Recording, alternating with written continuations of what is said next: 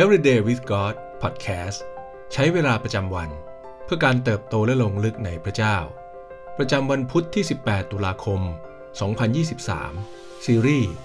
ความสัมพันธ์ที่ชีวิตแสวงหา วันที่ 1คำเชื้อเชิญที่สำคัญต่อชีวิต มิตรภาพคือสิ่งที่ทุกคนต่างรู้ว่าตนต้องการ แต่ถ้าพูดกันตามตรง มิตรภาพ คือความสัมพันธ์ที่อาจเป็นเรื่องที่ยาก และซับซ้อนเกินความเข้าใจ เราทุกคนล้วนฝันถึงการมีมิตรภาพที่สมบูรณ์แบบ เหมือนได้เห็นในละครซิทคอม แต่ขณะเดียวกัน มิตรภาพในชีวิตจริง ก็อาจไม่เป็นเหมือนที่คาดหวัง เต็มไปด้วยเรื่องแสนสุข และน่าปวดหัวเคล้าปนกันไป แม้ว่าการหาเพื่อนจะเป็นเรื่องยาก แต่การต่อสู้เพื่อให้ได้มาและรักษาความสัมพันธ์นั้นไว้ ก็เป็นสิ่งที่สำคัญไม่แพ้กันเเราต้องก้าวผ่านความกลัวว่า อาจมีสิ่งผิดพลาดเกิดขึ้น และปล่อยวางจากความเจ็บปวดในอดีต ที่ทำให้เราสร้างกำแพงบางอย่างลง แม้ในแง่ดี ประสบการณ์ความสัมพันธ์แย่ๆ อาจทำให้เรากลายเป็นคนที่ต้องเข้มแข็งอยู่เสมอ แต่รู้หรือไม่ว่า พวกเรากำลังอยู่ในสังคม และวัฒนธรรมที่ให้ความสำคัญกับการเป็นอิสระ และต้องอยู่โดยพึ่งพาตนเองให้ได้มากขึ้นโดยไม่รู้ตัว พระธรรมอพยพบทที่ 18 ข้อที่ 14 ถึงข้อที่ 15 กล่าวว่า เมื่อพ่อตาของโมเสสเห็นทุกอย่างที่โมเสสทำเพื่อประชาชน จึงกล่าวว่า นี่ท่านใช้วิธีอะไรปฏิบัติกับประชาชนเล่าทำไมท่านจึงนั่งทำงานอยู่คนเดียว และประชาชนทั้งหมดก็ยืนล้อมท่านตั้งแต่เช้าจนเย็น โมเสสจึงตอบพ่อตาว่า เพราะประชาชนมาหาข้าพเจ้า เพื่อขอให้ทูลถามพระเจ้า แม้ว่าการพึ่งพาตนเองจะไม่ใช่เรื่องผิดอะไร แต่เราต่างถูกสร้างมาเพื่อให้พึ่งพาพระเจ้าและผู้อื่น และเมื่อใดที่เราไม่ได้พึ่งพาพระองค์ เราก็จะรู้สึกเหงา เปล่าเปลี่ยว โดดเดี่ยวท่วมท้นในจิตใจ พระธรรมกาลาเทียบทที่ 6 ข้อที่2กล่าวว่า จงช่วยรับภาระของกันและกัน และด้วยการกระทำเช่นนี้ ท่านทั้งหลายก็ได้ปฏิบัติตามธรรมบัญญัติของพระคริสต์รู้หรือไม่ว่า ความเหงาและเปล่าเปลี่ยวนั้นไม่ได้มาจากพระเจ้า อันที่จริง ความเหงาเป็นสิ่งแรกที่พระเจ้าทรงถือว่าไม่ดี เพราะในพระธรรมปฐมกาลบทที่สองข้อที่ 18 กล่าวว่า พระยาเวพระเจ้าตรัสว่า การที่ชายผู้นี้จะอยู่แต่ลำพังนั้นไม่ดี เราจะสร้างคู่อุปถัมภ์ที่เหมาะสมกับเขาขึ้น ถึงรู้อย่างนั้น แต่เราก็กำลังอาศัยอยู่ในช่วงเวลาที่โดดเดี่ยวที่สุดของยุคสมัย และทำไมการใช้ชีวิตร่วมกับผู้คนจึงเป็นเรื่องยากนัก ลองใช้เวลาสักครู่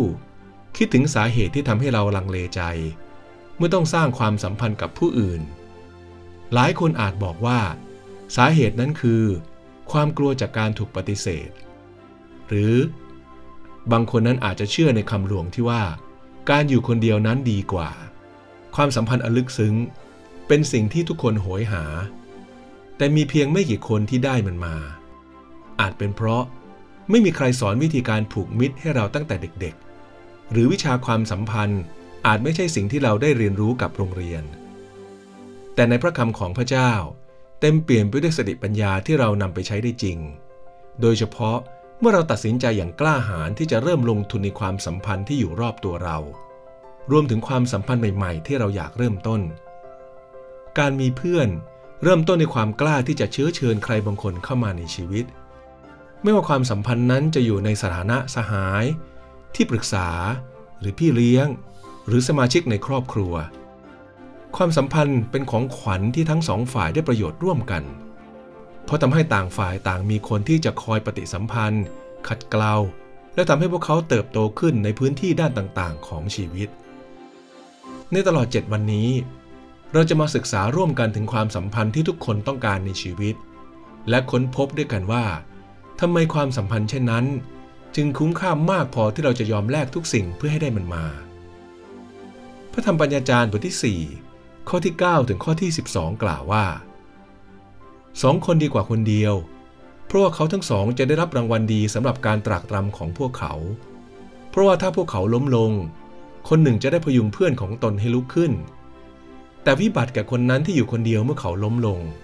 และไม่มีใครพยุงเขาให้ลุกขึ้น อันหนึ่ง ถ้าสองคนนอนอยู่ด้วยกัน พวกเขาก็อบอุ่น แต่ถ้านอนคนเดียว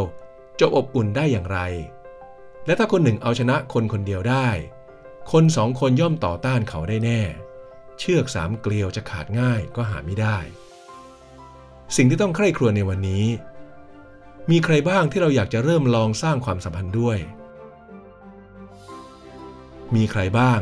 ที่เราอยากรู้จักหรือเป็นเพื่อนกับเขา อาจลองเริ่มจากคำทักทาย หรือบทสนทนาสั้นๆ ง่าย ๆ อะไรคืออุปสรรคที่ขัดขวางไม่ให้เราสร้างความสัมพันธ์ครั้งใหม่